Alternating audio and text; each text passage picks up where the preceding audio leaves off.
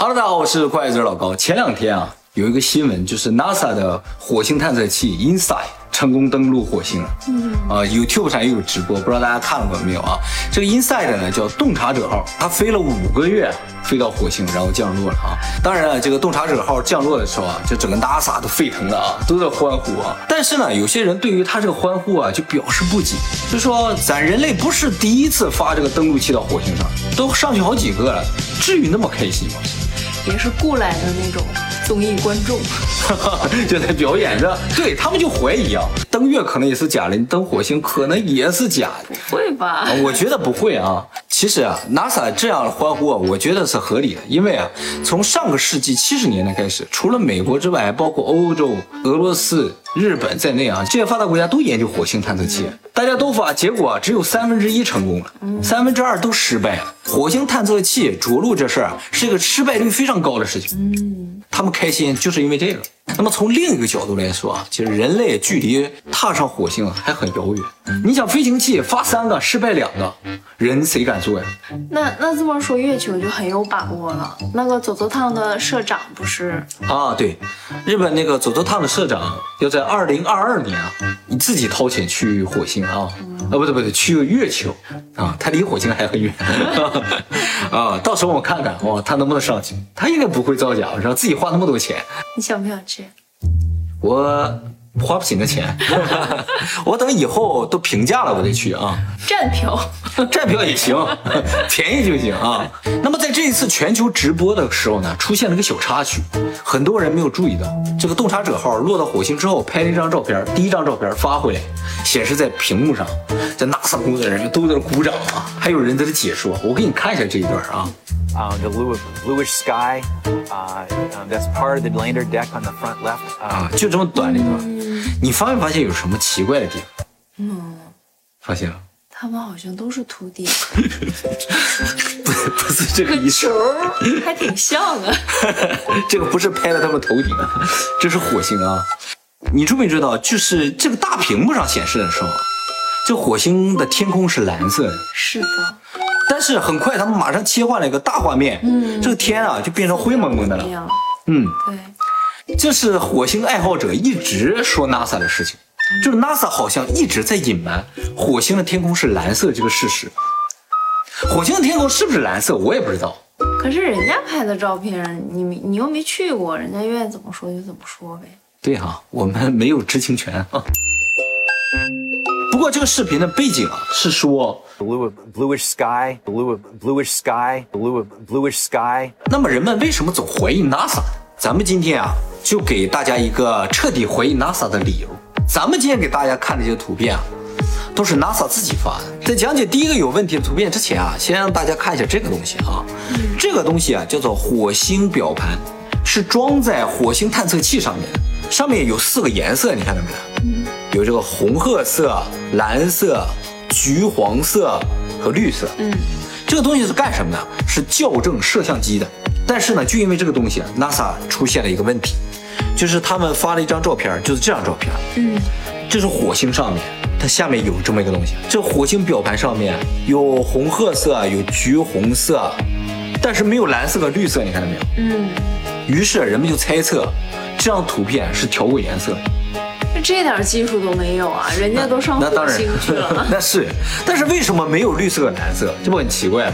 如果它就单单去掉绿色蓝色，那就说明这张照片原先啊天空它就有可能是蓝的，但是有可能上面是绿色蓝色被什么东西盖住了，也是有可能的啊。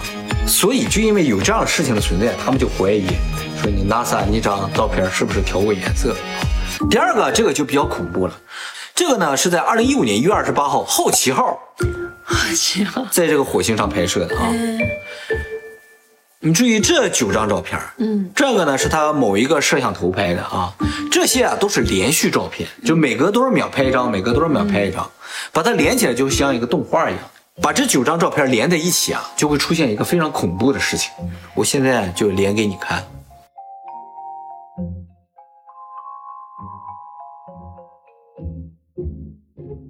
你感觉哪个地方有什么奇怪的吗？有虫子。这个地方是吧？你注意到关键了啊！火星上没有生物啊，但但却有一个东西在动，而且它分裂了，哦，有点分裂的感觉啊，然后最后钻到那个地缝那边去了，是吧像？龙猫里面的那个，反正像蟑螂一样的东西啊。就说没有生命的这个火星上，这是什么？目前不得而知哈、其实这九张照片啊，研究一下它这个时间拍摄时间，你就会发现，正常情况就是每隔二十三秒拍一张。嗯，这九张有几张中间隔了好几分钟，就说明他其中有几张他删掉了。那他还为什么要把这个照片发出来呢？就是那几张删掉你几张，可能是明显的有问题，他就赶紧给删掉了。这几张看上去好像没什么问题，就放上去。结果在这阴影之中就出现了一个动的东西，他们没看见。这么不严谨，好，第三个就更有意思了啊，就是这张图片。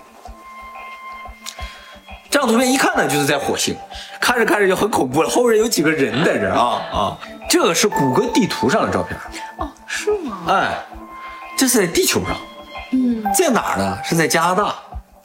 哎，可是地表很像哎，就跟火星差不多啊。那么有些人就说，你 NASA 肯定没去过火星，就在这儿拍的。摄影棚都是。对对对啊。但其实啊，这个地方我们要给 NASA 澄清一下啊，这个是 NASA 的一个研究基地，叫做霍顿马斯研究基地。这个地方就是专门提供类似于像火星的环境，然后供这些月也不是月球车、火星车的，是不是实验呢？啊，干这个的啊。那可以理解。所以环境上看上去像火星也正常，哎，但是广大的网民是不知道的，他只看到这一张照片的话，他就会想，是不是、啊？这都摄影棚啊，NASA 应该感谢我呀。他怎么睡在个鞋面上，跟那个小婴儿一样。像小婴儿啊 Base X 的社长 CEO 叫马克思啊，不是马斯马斯科呀、他就说人类将会在十年到二十年之内啊登上火星。我今天研究了一下哈、就说咱先不说在火星上生存的问题，那是第二阶段。第一阶段就是去火星这道上就相当的困难。咱们地球离火星最近的时候，运输船飞到火星啊，要大概需要一年的时间才能到火星。也就是说，人要在无重力的条件下生活一年，这是非常危险的一个事情。嗯，因为长时间在无重力条件下，人的肌肉和骨骼就会萎缩，人就无法站立，甚至坐都坐不起来。那到火星基本上就废了。啊，那么现在宇航员啊，他们是是绑在上面锻炼吗？对对对，需要大量的运动。嗯，他们每天至少需要运动三个小时。你想，你是一年飞着，你每天都得运动三个小时，才能保证你这个肌肉量的话，那是多么辛苦的一件事情哎，现在很多人每天运动很久啊。啊，是吧？啊、那你不能保证每一个区的人都这么运动啊。你要一住的话，老人、小孩儿的都这样运动，做不到啊。再一个，就是在去火星这个路上特别的无聊，就你也看不了 YouTube，啊你没有手机，手有手机没有网，有电脑也没有网，那得无聊死啊。以前的人也没有网络呀，不也都活了几千年？也有道理哈、对我有时候就在想，这古代人啊，他没网，他他有什么意思？他怎么娱乐吟诗作对，啊？写个诗而且他没见过网络，所以他不想呀。哦，难道是见识激发了我的欲望？我这么有欲望，看来就是什么都没见过。啊，是吗？然后解决了无聊的问题。我的天，敲鼓！解决了无聊的问题，接下来啊还有就是饮食的问题。你一年啊都在吃冷冻食品，连个新鲜的东西都吃不到。所以他们说啊，你要去火星，那个飞船上面还得能种菜。新鲜的菜，对，英国人不都吃冷冻的吗？一年呢、可能有些人也行几十年了。也是啊，也是，好吧。这冷冻的也有营养呀。有营养是有营养，我就说这个容易让人崩溃。好，这些问题都解决了，飞一年，人类到了火星。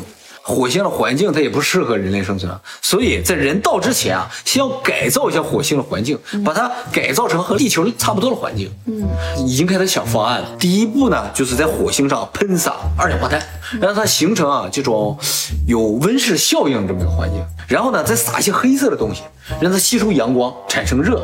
然后呢，再把微生物、苔藓这些东西啊移植到火星上。看它们能不能生存。如果能生存的话，它自己就繁殖，不用几年，火星就是个绿色的星球。如果它能生存的话，它就会从海藻进化成人类。那人就不用去了。不用去，没你什么事儿了。按照目前计划，如是这样的。对啊，他自己就进化出人了。我的天，太恐怖了。